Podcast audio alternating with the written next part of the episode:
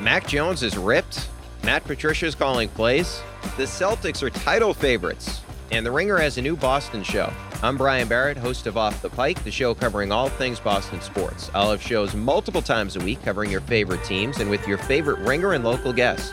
Plus, maybe Bill will stop by to rant about the Sox. Follow Off the Pike with me, Brian Barrett, now on Spotify. It's the Ringer NBA show presented by FanDuel. The road to the NBA Finals starts now, and FanDuel is the best place to get in on the action. Right now, you can check out the new and improved Quick Bets which are back and better than ever for the NBA playoffs on FanDuel. Find out what you're looking for faster and easier with more props right at your fingertips. You can check out live bets like three minute markets and exclusive live bets like quarter player props, player assist combos, and more. So download the app today and bet with FanDuel, official partner of the NBA. The Ringer is committed to responsible gaming. Please visit rg help.com to learn more about the resources and helplines available and listen to the end of the episode for additional details. Must be 21 years and older, 18 and older in DC, and present in select states. Gambling problem? Call 1 800 Gambler or visit rg help.com. This episode is brought to you by Indeed. We're driven by the search for better. But when it comes to hiring, the best way to search for a candidate isn't to search at all. Don't search, match. With Indeed, use Indeed for scheduling, screening, and messaging so you can connect with candidates faster.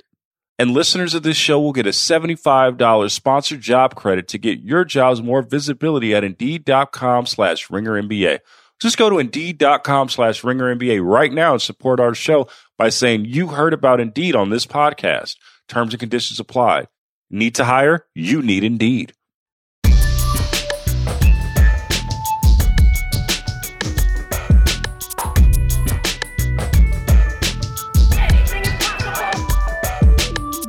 Hello and welcome to this summer edition of the Ringer NBA show. I am Justin Verrier, and joining me, a man of literally many hats, it is Jay Kyle Mann. What is up, buddy?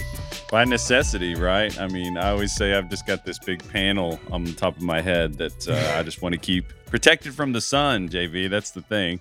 But uh, yeah, I'm wearing I'm wearing one of my minor league hats today. You immediately pounced on it and made some joke about uh, I don't I forget what you Honky even tonk? said. Right. Yeah, right. you're in the It's got- South, right? It's got sort of a uh, De Los Muertos kind of vibe thing going. Meg and I always joke that maybe people accuse me of liking the movie Coco, the Hmm. Pixar film, which I would I would not shy away from that at all. But anyway, yeah, a lot of hats. Trying to kick back and relax a little bit, rela- you know, rest up for the onslaught that's coming. Uh, it's our first real break in a while, really, right? I mean, the with the past few seasons, the way they've unfolded. I know. I, I kind of don't know what to do with myself. Like, there's so much free time. It's kind of like, you know, when a defensive lineman in football has to be a linebacker all of a sudden in the NFL, and they're like, oh, he has to learn how to play in space. I'm like learning how to to take a step back and like enjoy free time. Uh, I managed. I took three weeks off, so I'm I'm pretty new back into the swing of things. So I'm still catching up a little bit. Uh, but I played basketball for the first time in maybe three years, and let me tell you, my ligaments. I, there are some that I didn't know existed, but all of them are sore. Did you stretch? Were you getting limber before? I mean, I, I don't know what you, we've never really talked about your playing regimen because once you get past a certain point, I always tell people that like it's not like you can't play anymore in your 30s. It's just like your body becomes more like a classic car, where if you haven't driven in a while, if you just take it out on the road suddenly, like without letting the car idle for a little bit, Mm. yeah, a, a belt might snap. You know, it's something might something bad. So you got to kind of ease into it. I don't know. I'm, I'm curious to see JV's game though. I've never gotten a glimpse of it. I think the problem was I moved laterally for the first time in a very long time. Uh, and I did all the stretching, you know, I did all the pregame stuff, but I was limber, I thought. But yeah, no, it's just like the side of my knee. Like, just, it's really hurting. I was Oh, icing yeah. last night, and this was like a week ago. So uh, I'm going to be on the DL, hopefully not when the season starts, but for a couple more the weeks. DL. the DNP list.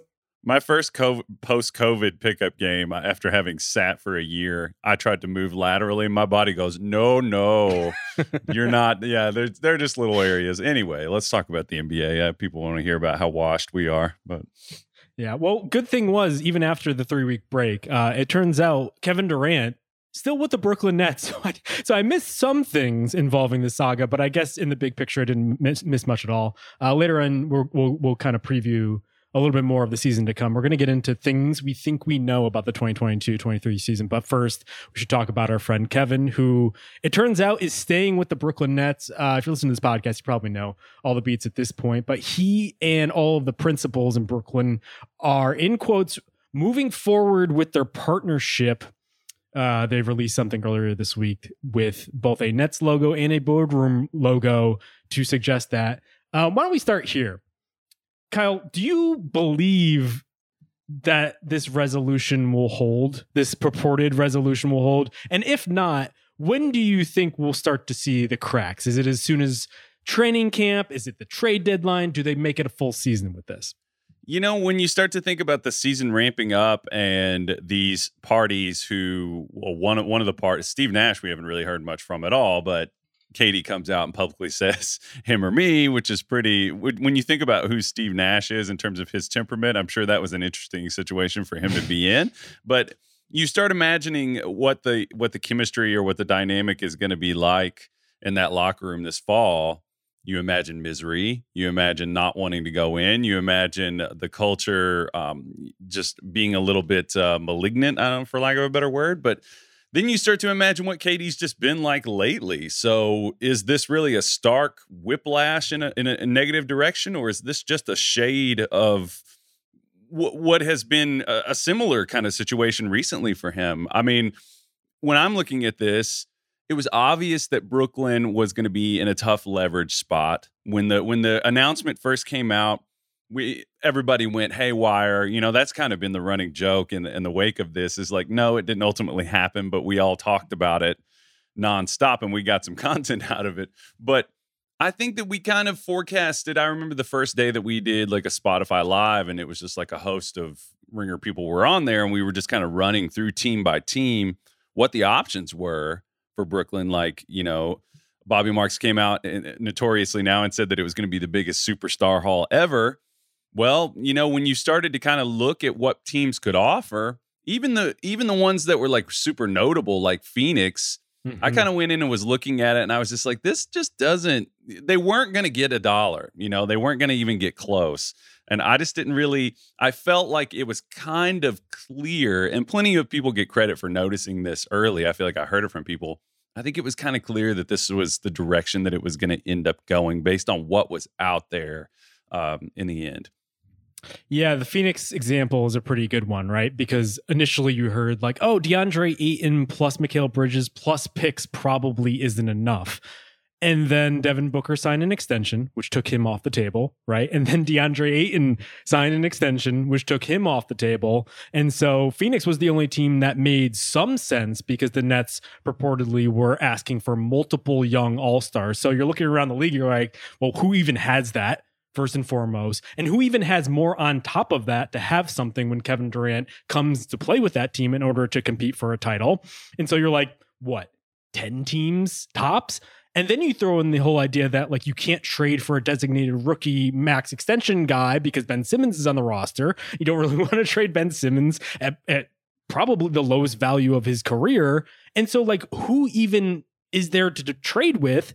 And the Nets, because Kevin Durant signed a four-year extension uh last summer, like they had no motivation to trade him for not even a dollar, but for ten dollars. And so it did seem like this kind of just reached an inevitable conclusion where there just wasn't anybody like who had what the Nets needed to make this work. Uh, and I would guess the the specific verbiage they use moving forward with our partnership, which isn't a ringing endorsement of the love that is going around for people that Kevin Durant uh, reportedly asked to be fired. Uh, you have to imagine like maybe they're just hoping playing again ups Kevin Durant's value. Maybe that like dispels some like chemistry concerns that certain teams have about giving up young players for a guy who has been pretty uh, angsty for multiple years, dating back to the Golden State Warriors, maybe even back to the Oklahoma City Thunder. And like maybe a team just gets desperate. Maybe an injury happens, and maybe that's what they're hoping for. But this does feel like a stopgap solution, not a long term solution. Yeah. And you kind of think maybe we get into the season, like you were saying, somebody gets desperate it could be a, a leverage reset for Brooklyn once they get into the year and play a little bit and a team gets gets a look at their hand and, and realize because it's tougher to make these deals in the summer because they're more hypothetical and when you roll the ball out there and actually play uh, real things bubble to the surface and that could mm-hmm. motivate teams to think in an entirely different way and um, I mean I mean I was amused at the idea of um, that somebody posed uh, of that this was a like a galaxy brain long play long con for Brooklyn to get every team in the league to reveal who they just sort of so uh, dis- dissent within all these teams. But I would assume most young players on the earth, if you ask them, like, do you think that you like if if someone wanted Kevin Durant, he garners a lot of respect throughout the league, but it could it could be just be like a leverage reset for them, you know. Mm-hmm. Mm-hmm. Yeah, I think the tipping point was probably the report that came out just before this press release or whatever it was from the Nets, where it was like the Grizzlies are interested, but they're not going to get rid of Ja Morant or Desmond Bane or Jaren Jackson Jr. So it's like, oh, so Steven Adams and uh, you know, one of those those like really rotund players that they seem to have in, in abundance who shoot threes, like, like and I guess a bunch of picks. But yeah, I, I wonder if you go into the season, some of those backup guys like show some stuff, and it's like, oh, actually, we have the depth that shooting card that we didn't expect. Maybe Desmond Bane is now a trade chip, and I could see that like making more sense for a team like the Nets. Um, yeah.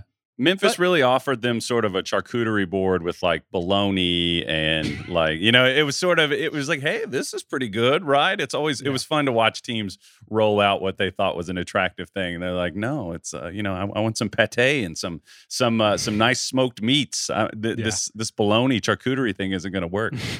Can I at least get some Munster in here? Yeah. Yeah. Uh, uh, so I guess the question now is if the Nets do go forward, and let's just assume the vibes are good enough because I don't think they could ever be good. Uh, we saw last year, even when KD and Kyrie were on the same page, uh, it wasn't great.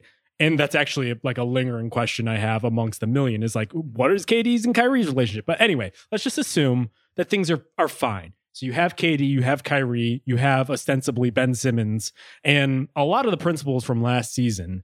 Um, how good do we think this Nets team can be? Are we talking title contention or are you not ready to put them in that level just yet? Uh, I think defensively, I feel like we saw a really high bar set by the two teams in the finals, and I think whenever we talk about like, oh, could a team win a title? I think we can overcomplicate it when it, it's really simple. When you look at like what the standard is, that's who you got to be better than. And can this team guard to that level? Um, you're going to be competing with like other teams, like the landscape as far as like continuity among the teams that are going to be there. I don't. I wouldn't put them on that level. I mean, Simmons, we at his high point, we've seen him be one of the most versatile defenders on the planet. We've seen him guard big playmakers. We've seen when he's motivated and able to do it. Uh, we've seen him be like a great like open space free safety type of player. Will he continue to do that? Can this team guard the ball? I'm not totally sure about that. Um, Offensively, I mean, they seem like a team that could really force you to play their style stylistically, offensively. Like when you think about like Kyrie, Curry, KD, Simmons, and Claxton on the floor together, uh, that's a really interesting offensive team um, in terms of like those two guys as cutters with the shooters and scorers of like KD, Curry, Kyrie. That seems pretty interesting to me.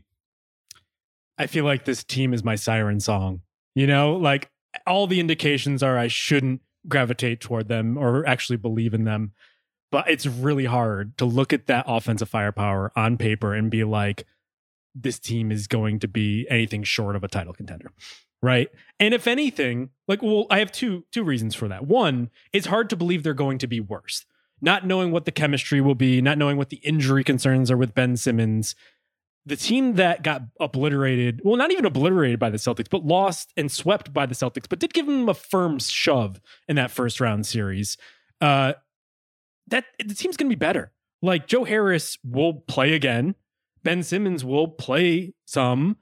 And if anything, which brings me to my second point, they have more assets and an abundance of shooters with Seth Curry in there with Joe Harris and Patty Mills that they could trade their way to the piece they're missing. I'm not sure that like Royce O'Neale necessarily solves their defense. He definitely didn't do that in Utah when they desperately needed some perimeter defense. And so I'm actually still trying to figure out that trade, but um, you know, maybe he'll help in in ways that like we didn't see last season. But like they still have options here. And so if everyone is engaged, you're looking at a closing lineup of Ben Simmons, KD, Kyrie. Let's just throw Patty Mills in there and then maybe someone even better, you know? And so I look at that and I'm like, it's hard to say that they're not at the very least at a starting point on the level of a Boston Celtics, personally. Yeah, and and you get well, you got to wonder too. The simple question is: Boston going to be better this coming year, uh, or at least where they were um, I and you got you're gonna hypothetically, very hypothetically here. I know whenever we talk about Brooklyn, that's kind of that's the modus operandi is is the hypotheticalness of it all. Um, Simmons is in there as an able-bodied big in, in ways that Griffin couldn't help them, in the ways that like LaMarcus Aldridge couldn't help them, Paul Millsap couldn't help. It was just like they needed. Uh, this is a guy who he really. How much of it do you think swings on Simmons? I mean, offensively and defensively. Probably a lot because as you're saying, like they do need some semblance of a defense, as we saw in the playoffs and toward the back end of the season when Kyrie even started to play. It was like they were really trying to outscore everyone there, and like a healthy Simmons probably gets them there, but I think you're also counting on them to be able to impose their style on teams, like you were suggesting. Like I, I think like stylistically, a Celtics Nets matchup would be fascinating, and I almost wonder if the Nets have enough they can almost force a lot of those bigs for the Celtics off the court in the same way the Warriors had some success doing that. Um, I just don't know if they have enough size and maybe enough depth when it comes to their size. And I wonder if that's like the one thing that they still need, if not just a, an, an appreciable update upgrade on the wing. Well, I have some good news for you. A re- report came out that the Nets are targeting Tristan Thompson, so I think you're you're alleviated. I mean, I think. Oh, beautiful. You, you, feel? Do you feel relief hearing that news?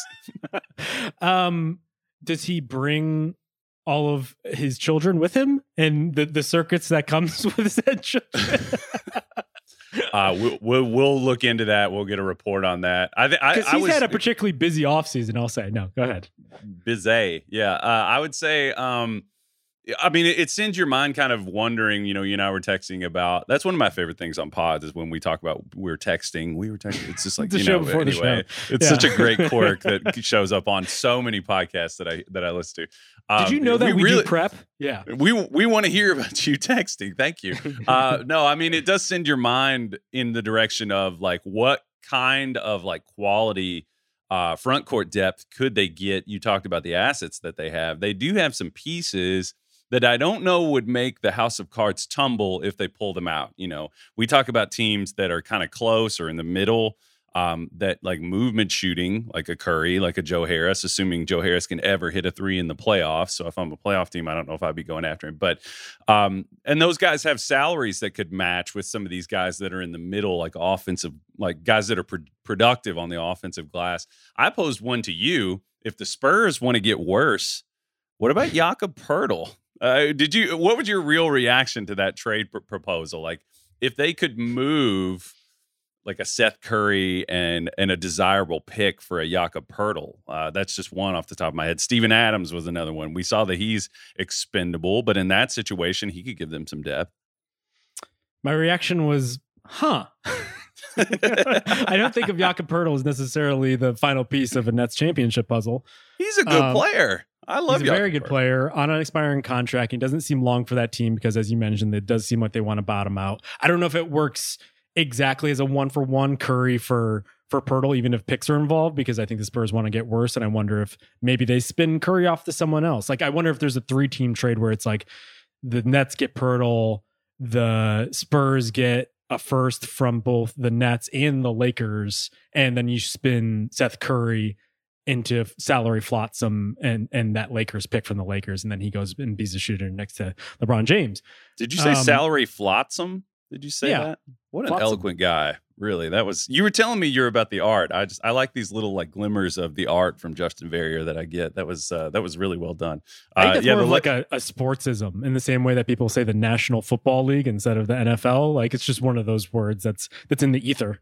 Maybe that one has bypassed me. That my wife makes fun of me all the time for words I have not heard of. I don't know. I'm, maybe I'm a sheltered person, but the but the Lakers uh, is an interesting one for for that. If they could, we're going super hypothetical now. That might segue to us talking about the Lakers later in a way, but um, I don't know. It it seems like defensively they're going to have to get some more rim protection. I know Claxton is um, especially in the in the East, man. I mean, like there's just a lot of like versatility and size. If you think about the Embiid, if you think about just how fucking huge the Milwaukee Bucks can go at times and mobile, um, that's the standard. And and we saw that we saw Boston, quite frankly, physically bully them. I know our buddy Isaiah Blakely is like grinning and he's super happy about hearing that, but they did. They went at the Nets and and and were just like you know, we f- we think we're tougher than you, and and I think that was really evident, and I think that's what the Nets are going to have to figure out in the short term because if you're talking about toughness, if you're talking about like backline solidity, is Ben? I have a hard time, gun to my head, saying I believe it's going to happen if if it's if we're talking about Ben Simmons, right? And uh, also not playing your key players 48 minutes a game yeah. that would probably help. So I wonder if like depth actually matters just as much. Maybe like a Cam Thomas rising to the floor and being able to like be the focal point of the offense for five playoff minutes or two playoff minutes, right? He in was good in Vegas. Yeah. So that makes sense. But I also wonder, like stylistically, like if we're saying that the small ball lineup might be their best lineup especially with Simmons in there. Like, can you even fit a Poeltl in there with Simmons? And do you, and if not, do you want to spend so much resource wise with the Seth Curry, who's pretty much the ultimate role player for every star player of the past five years? Do you even want to do that? And do you want to roll with Poeltl, Simmons, KD's your front line? And does that take away the strength that you have in the first place? It's an interesting question. Yeah, I mean, you space at one, two, three pretty pretty distinctly. I think you're going to space, and you're going to have shot creators. And you think about, I don't know what what offensively are the challenges going to be that much different if you have a, a non-shooter like an Adams or a Cla- or a you know a Poeltl or um, a Daniel Gafford was another guy I wrote down. Oh, Hassan mm. Whiteside could be had. I just find it interesting. that's that's an evergreen. Um, I just find it interesting too that like Curry, like you said, is like the ultimate play with a star role player and yet he seems to move around a lot. It's like it's it's like he he doesn't some of it by his own choice, but I don't know. It's it it, it seems like it could happen. I don't know. The Nets the Nets are. Uh, I'm curious. I know I'm curious to see how they're you know talking about like leverage reset, market reset. They're going to be a team that, like you said, could offensively look like a juggernaut some nights, but the defensive thing just really, uh, really worries me if I'm them. Yeah. One quick thing, kind of a ripple effect before we pivot to our, our second section here. But Fred Katz, friend of the podcast, man about town in New York, he had this tweet, and I, I think it's really interesting. He suggested that teams in the KD sweepstakes uh, could use assets that they would have put in a KD trade and now divert them to a Mitchell Chase. So I wonder if the Mitchell Chase becomes a little bit more competitive now, or we see a little bit more dribbles of news coming out there. And I wonder if there's any team who was mentioned in the fray of this KD trade fiasco that you're like, oh, I would love to see them get in the mix for Mitchell now, or maybe it just suits them the best. Well, when I'm looking at the teams, especially especially the ones that you listed, um, Mitchell Mitchell, I think, is due for a, a year to make like a statement about where his developmental path is headed. Because I think so much of like the circumstantial, his environment, that team clearly was just like mired in malaise for like a couple years there. They were just super like unhappy. I think that that has kind of affected the way I feel about him as a player. So I'm kind of trying to check my recency sort of bias there. But uh, Miami makes a lot of sense for me if I'm thinking about. He seems like a guy like if you're looking for like a superstar star reset, a sort of a um, um, a sort of like crisis of identity spa as a player. Miami seems like a great place to go. Um, the Raptors, I don't know the two way part of it with him. I'm going to repeat myself uh, here a little bit. So Cavs actually are kind of an interesting team to pair him with like I don't know. I'm just thinking about it in the basketball sense, literally in the moment, thinking about this right now. Darius Garland, a little bit. Maybe you could figure in like a Sexton sort of element to this Sign if you're trade. trying to yeah. trying to move him because I think that uh, Garland Mitchell makes a little bit more sense because we've seen so much like on off ball development from him. We've seen him grow as a playmaker, seen him grow as like a dribble pull up shooter from three. There are things there. Um, I, I just think he's kind of due sort of in the same ways, the same echelon as like an Oladipo type guy uh, who could make, you know, a, a real star statement this year, depending on how it goes for him and where he Hmm. goes. So this isn't a team in the mix for KD, but I started thinking about the Orlando Magic because there- there really aren't a lot of teams out there that need a guard. And maybe this is something that I've just been thinking too hard at, and I- I just need to accept that Mitchell is destined for the New York Knicks. But I don't know. I'm, I'm quietly becoming convinced that a Mitchell, Paolo, Franz Wa- Wagner situation might actually be like the dark horse, sneaky, most interesting destination for Mitchell. What is what does Orlando give up in that scenario? I guess are you are you thinking Well, they give up? It seems like they don't want a lot in terms of players, the Utah Jazz, because if you look at what they got from the Timberwolves, it was a lot of just salary flotsam and just uh, picks. And what they're rumored to be interested in from the Knicks is a lot of, you know, the Grimes types, maybe Barrett, maybe not, but also picks. So I wonder if you can get away with a Jalen Suggs, a recent top five picks, plus picks, and you just say, you know what, this is our team. We're going to be really interesting. Might not be great. It's kind of the same idea the Knicks are rolling with. And I know it's probably rushing things a little bit because Paolo hasn't played a single game, but he did look really good in summer league in the pro am circuit. So, so like maybe this is just wish Right. fulfillment. Yeah, I mean, Paolo, he's a guy that we've talked about a ton on like our shows about younger players with upside high and everything. And obviously in Vegas, he was just kind of the talk of the event. Um, but I mean, I would feel pretty comfortable considering where you are as as Orlando. I would feel pretty comfortable like leaning into building around him because I'm. uh, But I also am a believer, so I, I think that that's going to work. the The question of, you know, swapping in there Mitchell instead of the Fultz, uh, instead of instead of the Fultz, uh, you know, Cole Anthony or or Suggs thing. Um, offensively, I think he would give you a jolt. He would he would give you some. All three of those guys are playmakers, or they can play with the ball in their hands and create and score. I think that'd be a pretty interesting thing.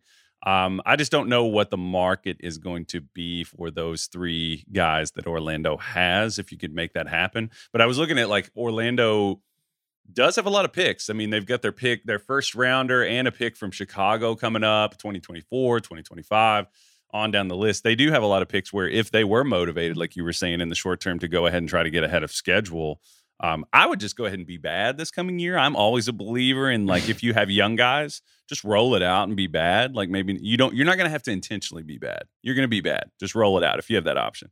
Um, I, I just think uh, to simplify, I, I think Mitchell could work on paper with them if if they wanted to make that deal work.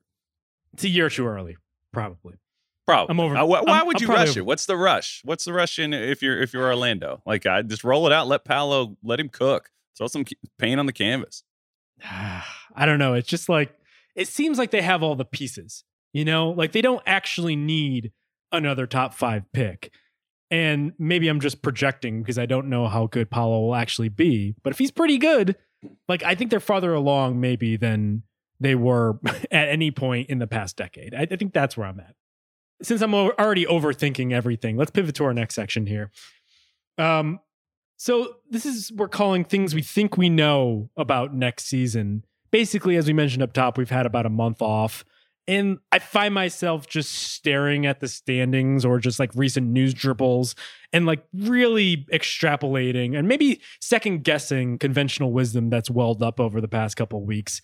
Um, and the big one for me has been the Los Angeles Lakers, who have been marked for for tragedy yet again for the most part, at least until they figure out what to do with Russell Westbrook. But the more I think about it, I'm finding it harder and harder to see the Lakers be bad, outright awful in the way that they were last season yet again. And part of that is just a blind faith in LeBron James, which has worked out for most of the past two decades. But you know, he's going to be injured more, and at the very least, they need to plug that hole. It's a blind faith in Anthony Davis, which I want to I want to hold that for a second because I think both of us want to talk about that in depth. But more than that, like I almost wonder if LeBron's extension is a signal that the help that they need is going to come. And maybe it's not Kyrie Irving, though we'll see. But it's hard for me to believe that LeBron signed that extension and there wasn't some sort of handshake agreement that they would be willing to trade their first round picks out into the I think it's 2027 2029 which they were pearl clutching for a while I think in, because they were in a similar situation that the Cavs were in when they were expecting LeBron to leave. Now there really isn't much to worry about. And if anything, they don't have the cap space next summer because LeBron signed this extension to really overhaul this in the way that they would have. And so I wonder if the next domino to fall is a Buddy Hield Turner trade, Miles Turner trade, or something, and this team gets really good really quickly. And if anything, if that's all they need, I I have more faith that they could turn this around and that they will be pretty competitive next season. What do you think? Talk me off a ledge here. Uh oh man. Um okay. yeah. Take it step by step.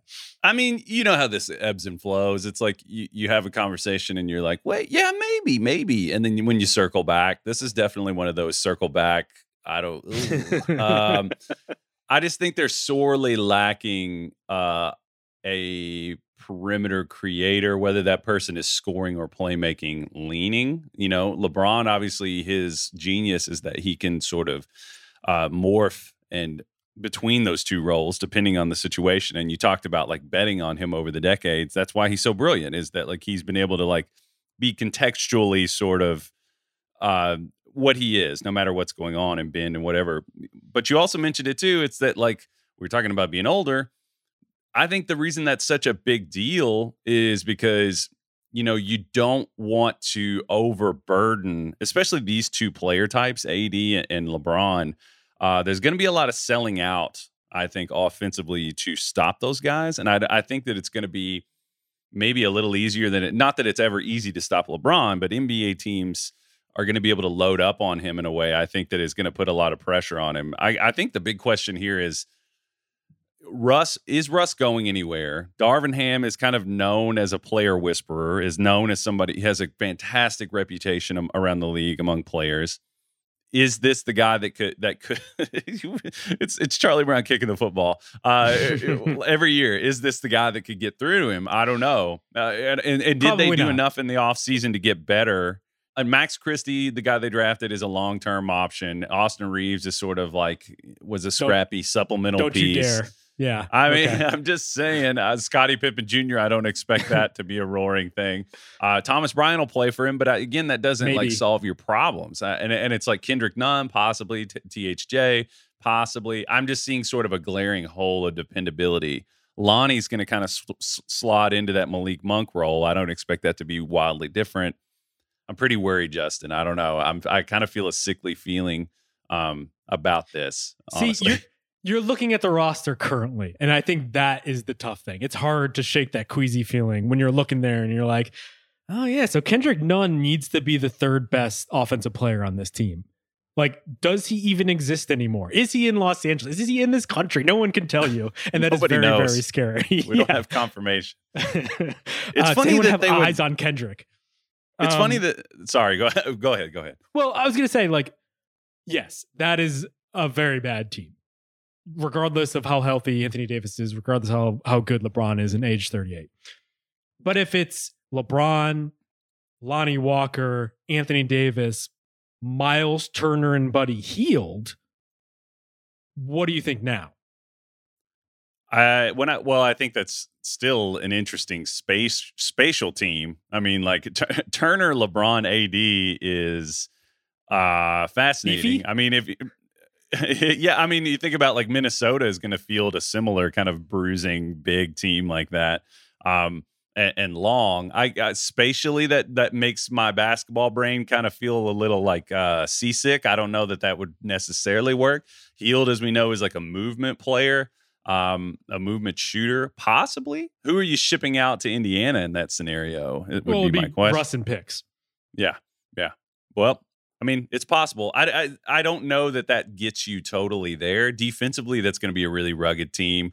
Uh, around the rim, that that's going to be a, a no no fly zone situation. I would I would think, and you and I kind of both agree. I think about AD. It's so funny how like um, how up and down it's been in the past few years with AD, where it's like when he's great. I mean, I, I've been a big defender of his. That like when I when he's at in peak condition when he's healthy, uh, I think he's like arguably the best defensive player in the world. Like I think he's just absolutely dominant. But it's like, is the is the car going to be back on the road again anytime soon with AD? Who knows? is the unfortunate question. Uh, but you have to think that people have overcorrected in their just general perception of Davis. I mean, when they won the title, he was thought of, if not like a top five player, potentially the successor for the, the, the crown of the best player in the league. And then that got quickly dispelled because Giannis quickly just snuffed that out. But I I think it, if you look at all of his statistics and his indicators and everything in his career, just even just like the raw eye test, this guy was marked for the Hall of Fame years ago. And he's still what, not even 30? there's still, if he could stay on the floor, in a generational talent there. And yeah, the injuries are going to be there. He's probably never going to play 82 games, but like a 60 games of that player is still like a franchise decider. Like the the West will be shaped by a player like that. And I have a hard time believing, considering that like he's dealt with injuries on and off in his career and has still been wildly effective that that player isn't still in there somewhere. You bring up a good point about like, do you really want to saddle him with another big man? Is he better off with like a Damian Jones, like 10 minute starter, and then eventually becomes uh, the the go to center? But I don't know, man. Like, it's just it's hard for me to believe that he doesn't have another chapter in his career. Yeah, I guess you're kind of zagging back towards what they did. It's like we said, it's easy to forget that bubble year, like you were talking about, like Kendrick Nunn. Are we sure he even is? It did that even happen? I, it's like, well, in the in the bubble, I mean, they were doing the like. The, I count LeBron as like a big body, so I'm just saying, like uh, you're you were rolling out, you know, Dwight Howard. You you were playing bigs next to him. I guess, in my opinion, or when I'm thinking about this, uh, that was that's my initial worry is like the spacing of it. But if they're like defensively dominant um, but on on AD, I think that he had one of the worst shooting years of his life. I mean, 18.6% from three. Not that he's a knockdown three point shooter anyway, but I mean, it, it was pretty abysmal. And I, I, think a lot of his efficient offense took him like just a mega plummet last season because he beefed up, but then he's taking more jump shots in the mid range. Um, he's at his best when he's covering a ton of territory and and like just a three level, you know, rim deterrent, basically. Uh, if he's healthy, he can be that guy again, I, I, think. But you're right, he's still young. Yeah, he's only uh, 28, 29 years old. Do you get the the shooting stuff? Like dating back to when he was a pretty efficient mid-range shooter, the shot looked mechanically beautiful based on my layman's like perspective. Like, but for some reason, he's one of the few people who hasn't been able to extend despite all the indicators looking good and it's, it, it wasn't just last season. The past couple years have been pretty bad. Not 18.6%, but like I just really don't understand how that never got to the point where he was not only an adequate three point shooter, but a plus shooter it's an odd thing when like something passes the aesthetic test and it just doesn't quite work. A really random one was I was watching like Perry Jones the third the other day, and I was like watching him shoot the ball, and I, it was like it was one of those things like it should work. Why does this not yeah. work? But I mean, there are a million other factors that come into it. You know, balance and touch, and I mean, AD's shot has always looked good, like you were saying, because he grew up a guard. He grew up a, a perimeter player who just became this big guy later in his like teenage years um, but yeah, the three point stuff just never really came over the hill. I mean, the, his career high was like 34% on 2.2 attempts, and that was in New Orleans. At best, he's always been a like broken play. I'll take a three. We've never seen we've never seen him cross that threshold like you were talking about to plus shooter where he's looking for it, uh, rightly or wrongly. It's always just kind of been like AD can situationally shoot the ball. But at this point in his life, almost 30 years old, um, it's hard to imagine him. I don't. I don't even know if there's precedent for a, a shooting leap like that, especially from a big guy. Yeah, Well, the one good thing about him is historically he's at his best after a pretty bad season. He is definitely one of those players that needs to be galvanized in order to reach his full potential. And you've seen it time and time again. He's actually one of these players, low key, who, like an Embiid or some of these other guys, who actually takes the challenge on when when older guard players like a Charles Barkley calls him out. I think that matters to him, and which is why I always thought LeBron was the perfect complement to him. Not only because he's one of the best players of all time, but also because LeBron is it takes on all of the the the leadership roles and will get on him in ways will empower him in the way that he needs to be empowered because he's not going to do it himself. He's not a self starter, so I guess I see myself a lot in him, but. I would be surprised. And I also wonder if like the bulking up thing was a response to that. The fact that he got dinged so much because of all the dings he had with his body that he bulked up in response to that.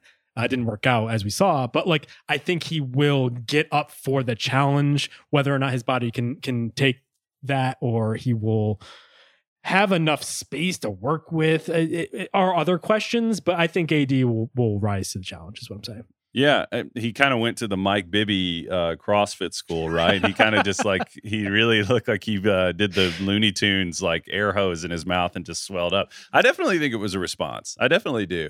Um, but I think another question, and I'm not going to act like I'm like a biomechanics expert on this at all on any level, but some frames just aren't they need to play at a certain weight and it and we ta- I talked about like his mobility that's like his superpower you know you, if you think about what guys like Giannis and Evan Mobley he is one of those guys in that tier of that that can like affect an entire offense on his own just by him lurking um I think that like his bulking up um had an impact there. I mean, you don't you didn't see really his blocks like block numbers and like raw numbers like that can be a little bit misleading in terms of like how they're actually defending. Embiid has been an interesting one to watch over the course of his career on that front. Um, yeah, I, I, it's his body. I don't. Have you seen a photo of AD lately? What, do- what do we know about what he's looking like right now? I, I this- haven't checked the the workout gram in a while. I imagine there are plenty of shirtless photos of him just like pumping iron and whatnot, and I'm sure he looks great. I'll, I'll hop on the Google machine after this, and we'll we'll get a look and get a report. Okay. Well, all right. I, I want to pivot to another thing that I've been thinking about just because it's related to this. I think the Lakers are going to be better than I think maybe we expect or the conventional wisdom is settling on. Not the Vegas line, which is always out of whack for a team like the Lakers, but like I think people are expecting them to be playoff contention, maybe not even outside of the play in. And you're betting on that hypothetical roster. That's what you're doing. So just to be absolutely clear, Justin is betting on a hypothetical roster that they don't have. It's a future bet, you know? Right, right, right, right. I actually think like well I'll stop talking about this in a second, but like th those picks are very valuable. I'll, that's all I'm saying. Like if we're talking about Seth Curry or maybe even like a Bojan Bogdanovic from the Jazz, like th- there are options here if they're willing to get rid of those. Anyway, Yeah. Um, but I also find myself wondering if the West is as deep and is and maybe even top heavy as we think. I think like we are so used to saying, "Oh, the West, it's going to be so challenging. It's such a deep conference, yada yada." And I think there's a lot of evidence to that still. But as I'm looking at it, there's a lot fewer sh- like there are fewer sure things than I think I expected at this point. And so I, I kind of broke them down into tiers. I want to run them by you. So on my sure things, the teams that I'm confident will be very good next season. I have the Suns and Clippers, right? Very deep teams built for the regular season. We'll see long term. We'll see about Kawhi, but like a lot of lot of good players there. It's hard to imagine those teams would just be really bad. The next tier of teams who will be probably pretty good, but ultimately got worse and were in the top six of the West last year. Grizzlies no longer have Jaren Jackson Jr. We'll see if they can plug that hole. Big factor on their defense, which is a big factor in their turnaround last season or their rise up to second place last season. The Dallas Mavericks got worse, lost Brunson. The Jazz, I don't even know who's on that team half of the time. Doesn't matter. Most of most of them are were playing for the Minnesota Timberwolves last year. Uh, the Warriors probably will be pretty good uh, yet again, if not, should already be in the sure thing category. But you know, do they have a, a- the same edge that they played with last season? That they wanted to prove that like that threesome could win it again. You're also going to be playing a lot more younger players, which, as we've seen, will make mistakes and lead to losses. So, as a regular season team, we'll see. The Nugs working back two key players.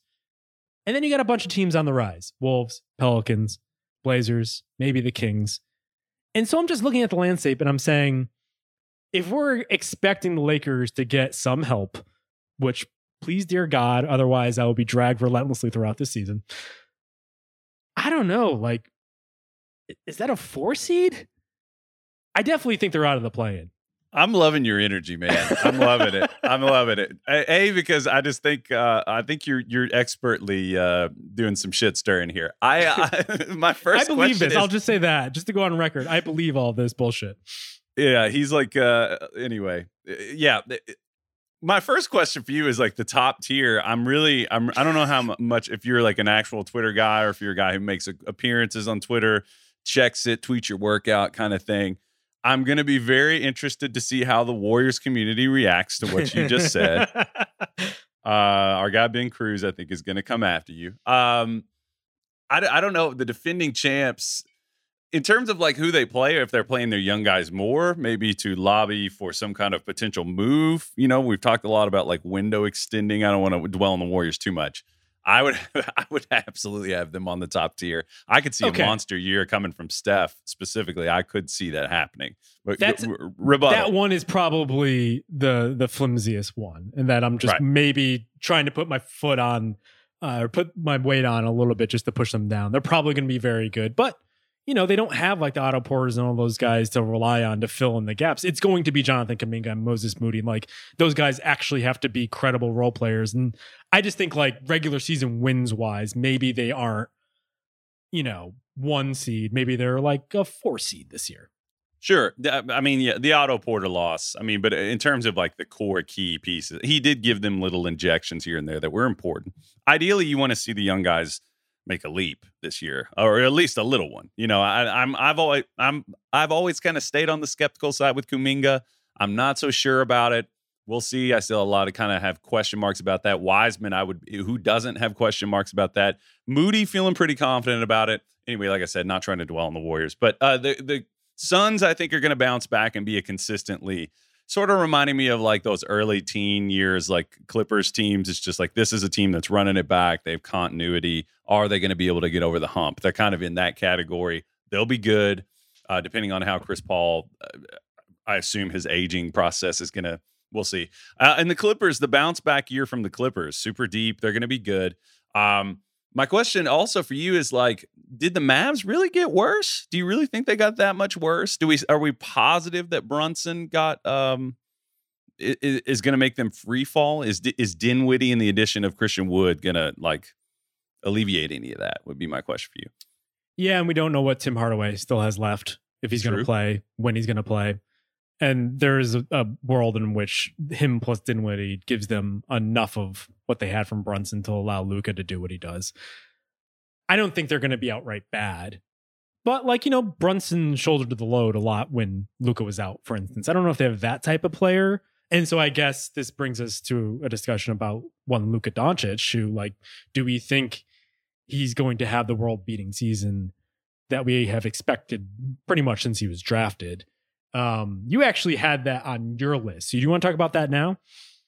Uh, I, I think well, to to put a bow, I, before we go to Luke, I was just going to okay. put a bow on it. Yeah, I, I, think it's pretty deep, top to bottom. And one thing that I pointed out to that to you that I think is going to be interesting is, well, uh, top, top heavy, maybe not, but I think that like every tier has consistently has good teams. And I think night to night, this is always true in the NBA. Like any team can be any team, but I, there's there's a lot of talent. And I think like the the four teams that are in, most interesting to me are the Wolves, Pelicans, Blazers, Kings like we think that the Wolves and the Pelicans are like ready to pounce into this next tier.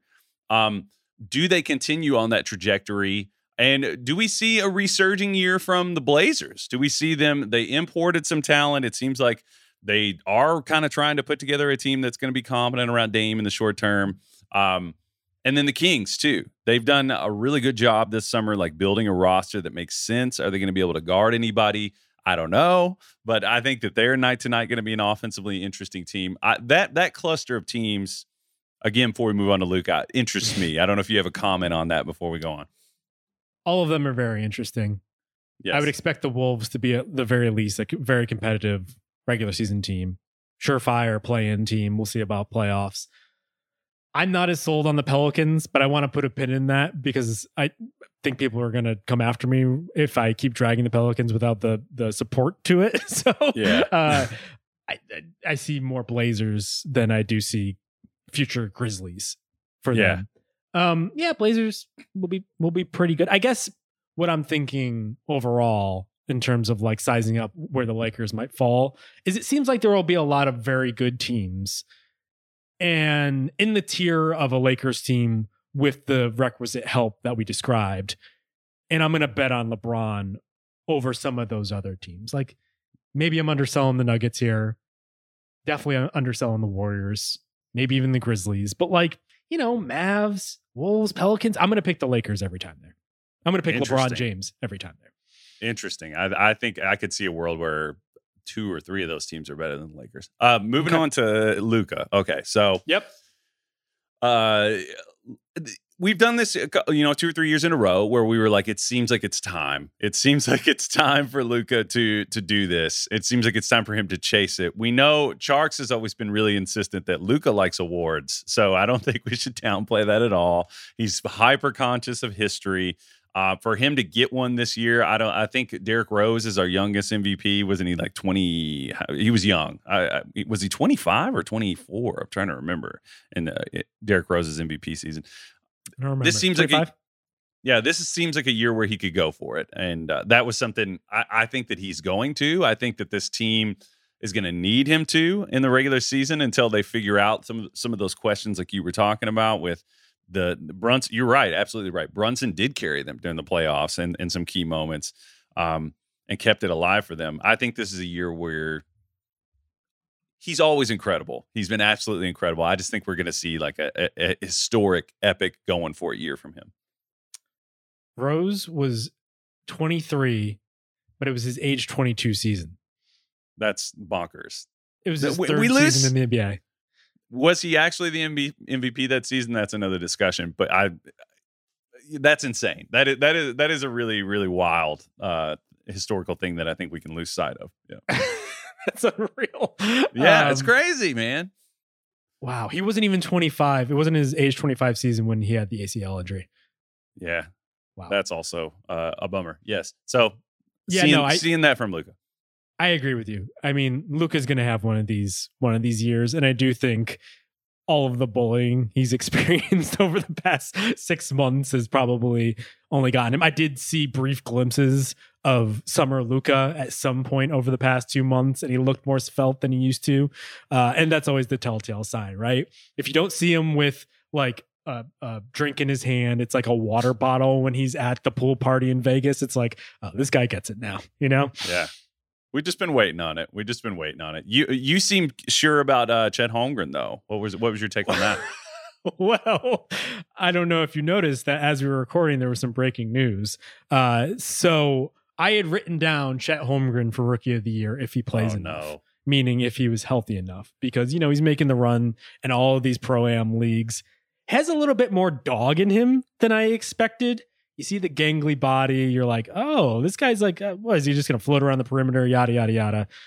Uh, but he has an edge to him that I liked. Unfortunately, as we started this podcast, and as I'm now seeing, uh, has reported here, uh, Chet Holmgren has a potential torn ligament in his foot. A timetable is being determined based on fur- further evaluations. I wonder if that's when he hobbled off the court in Seattle when he went to contest LeBron James' shot, which was funny because I watched an entire segment of Skip Bayless and Shannon Sharpe discussing that thing. And I was like, first of all, why am I doing this? And second of all, why did they do this? But apparently it was pretty significant. Uh, ugh, this is brutal. I, um, you know, uh, Tyler and I the other day on the show were talking about how you know it seems like uh, Victor Wembanyama has has had a lot of kind of nickel and dime injuries like this. this is not what you want to see from this body type. You know, when you see these skill sets that like, you know, it's it, it can take down any NBA player, but like these nagging foot injuries, um, you don't want to overreact. You know, it is if if it's a ligament type thing, I hope not, man. I really do because his mobility is going to be so critical to to his effectiveness, and and if he if his mobility is hampered, um, it's going to be tough, man. It's going to be tough to, for him to be, you know, what we've talked about him extensively on the site, uh, what his upside is and what my opinion on his upside is. Oh, it's brutal. I mean, what else do you say? I mean, uh, what? Uh, I'm sorry, OKC fans. God, You know what the sad part is? It kind of just validates all of the concerns people had just purely based on seeing him once and seeing his body type and not really understanding the type of player he has. Like, I believe you when you're like, oh, I've done the research and I know all about this guy. And yeah, I have significant concerns of his about his body because of X, Y, and Z. But like, he was always going to be derided from this based purely on how he looks. And I wonder if this just confirms that uneducated bias and this is going to dog him throughout his career. In the same way, like KD had the whole like, oh, he doesn't bench press a lot, yada yada, but he quickly dispelled that considering how well how healthy he was and, until the foot stuff started. Um, but also like how successful he was. Holmgren didn't have that opportunity first. He's going into this now as a guy who is going to have to dispel that and that's pretty sad. I, I don't want to see that happen because you're right like the one thing that's jumped out to me after watching him in summer league and these pro am things is just like how smooth he was and like moving around the perimeter and like how good his shot looked. I'm like oh my god this guy might not be banging down low with rudy gobert but like he's gonna put up 25 a game just because he's gonna be taking 10 threes a game. Yeah, and the, one of the things, like on the on one end, yes, he can get bullied by bigger players, but one of the things he's demonstrated over and over again is that big guys can't stay in front of him on the perimeter, and a lot of that, you know, if his feet, if he's to have feet problems, um, that is that is a worry because he just draws fouls perpetually on guys, even quick big guys. He is really smooth with the ball, can really handle it. Um, we've seen big guys have delays to their to, to the start of their career. You know, we saw Embiid have like, but uh, again, I'm not a, I'm not a doctor, but I mean, like if you're thinking about like the stress fracture type thing about like a weight bearing thing versus like a like his the strength of his ankles, it seems. I don't know. You you hope he's not going to have to have like a major surgery or something, or like um, hopefully it's not like a cataclysmic scenario. I I haven't seen the play again. I'm trying to remember somebody stepped on him, but uh, brutal, man, brutal. I, I wonder how long. I, you know, that's going to be a big hit on your rookie of the year bet. I think. Uh, yeah. yeah, that one uh, didn't last long. Luckily, they saved me from myself, uh, the injury gods. Um, but unfortunately for him, yeah, uh, this this is a bummer. I was really looking forward to seeing that OKC team play again, which is not something I've said for two, three years. yeah. Another thing I would add too is that uh, he was wearing KD sixes, which I nearly snapped my foot off my body when I wore those. So I would recommend not wearing those. Not uh, they're pretty shoes. Uh, but I, I kind of was on more on the Paolo camp because I think the ball is going to be in his hands a lot more. I think his counting stats are going to be higher, and I think the opportunity is going to be there. Whereas I think with like OKC, I don't know necessarily that Chet was going to score enough to get it. Um, Dort, got to play through know. Dort. right. We got to play through. Dort. We got to get Dort his touches for sure. right. Um, so that's a bummer. Uh, why don't we do one more from your pile? Do you want to do the coaches one?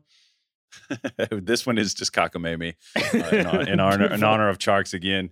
Um, I I was just uh, I'm making a bet. I think more than two coaches are going to be fired this season, mid season. Uh, I think there's some prime candidates. You had some opinions on this. I could see the Nate McMillan thing. I could see that getting changed up. Uh, maybe they go for younger. He's sort of an older school guy. I could see Doc Rivers. You get into the season and maybe you know people. A lot of people thought that they needed to make that move after this past season.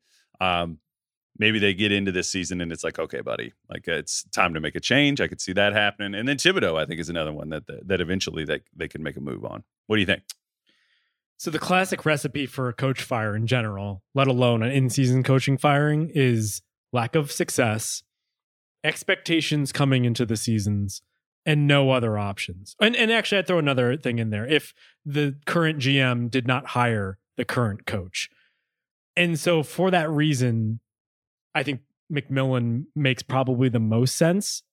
Obviously, he was hired by Travis Schlenk, the the current GM, but their expectations are going to be very high after making the DeJounte Murray trade, trading pretty much every pick that wasn't nailed down in order to take an appreciable leap. And I just don't know if they're going to take as much of a step forward as they think, especially considering like how tough the top of the East is. And so if they're mired around like the six, seven seed by midseason, by the time where McMillan took over a couple years ago, I wonder if like that's the easy eject button. Um, another guy I'd throw in here for similar reasons, Chris Finch. I don't. Oh, I think oh. Finch is great. I think he's done a great job with that team. But new GM in town does have experience with Finch dating back to the Nuggets, but like he didn't hire him, so he does have that get out of jail free card. I wonder if the Timberwolves after the Gobert trade don't start off great. Is Finch the easy fall guy there? I think Minneapolis they would riot. Really? Oh yeah, they love Finch up there, man. I, I think they would they would throw a fit. I, I, he seems like the guy. I don't. It, uh, I'm not. You're you're wise, man. I, I don't know, but uh, it, it, Tapped that into the seems Midwest. like that. Yeah. Right. That seems like that'd be a disaster as far as like public approval. But who knows? I don't expect it, but like the recipe is there. Like the ingredients are there for that to happen. I mean, Doc makes a lot of sense too. Just like perpetually on the hot seat again. Morey didn't hire Doc. There was like rumors of like him trying to trade Doc that he like didn't fire him specifically so he can get something of value of him, which is like the most Daryl Morey thing in history. Uh I could see that happening too. It checks all the boxes. Yeah. Who, who's at the top of your hot seat list? The most likely. Honestly, it's probably Doc, uh, and I would I would probably have McMillan second. Honestly, um, it's hard to know if like the Knicks are like diverging away from Thibs because it seems like they've been pretty lockstep in terms of like philosophy. But I'm just kind of going by history here and and seeing that like it seems like it always kind of plays out this way that Doc just wears people down, literally the players physically and the front office um, or Thibs. And I, I could just I could see it happening. I see, I know like some Knicks fans are really ready for that to happen uh, from conversations I've had uh, on that front. I could see it happening. They trade for Mitchell. I could see that happening. Yeah. Because then the expectations are higher. Right now they're like, oh, we expect to be pretty good again. If they but they have the season like they did two seasons ago, like I think they'd be pretty happy with it with Brunson leading the charge. If Mitchell's there, you're like, why aren't we in the title chase? Even though I don't think Mitchell would put them in the top like four or five teams in the East. I think ownership, fans start to have higher expectations of themselves. So then, yeah, again, the ingredients start to align a little bit. Totally. And and if your defense and if the defensive identity thing is kind of what you're hanging your hat on, if you're not even really doing that anymore, that requires buy-in and patience and like cultural enthusiasm and stuff like that. If you lose that, what are we even doing? I think it's time to pivot to something else. You bring in new players, you bring in Brunson and, and Mitchell potentially. Maybe it is time to, to have like a stylistic change and kind of go away from that. Yeah. Right. Um, all right, let's uh, wrap it there. Uh, thank you to Kyle for joining me. I, the Ringer NBA show will be still running for the next couple of weeks on the summer schedule, but uh, we'll be back in the rotation by tip off and, and certainly by training camp. Uh, until then, thank you to Isaiah Blakely on production and congratulations on keeping Jaylen Brown in Boston. Uh, for Kyle, for Isaiah, I'll see you next time.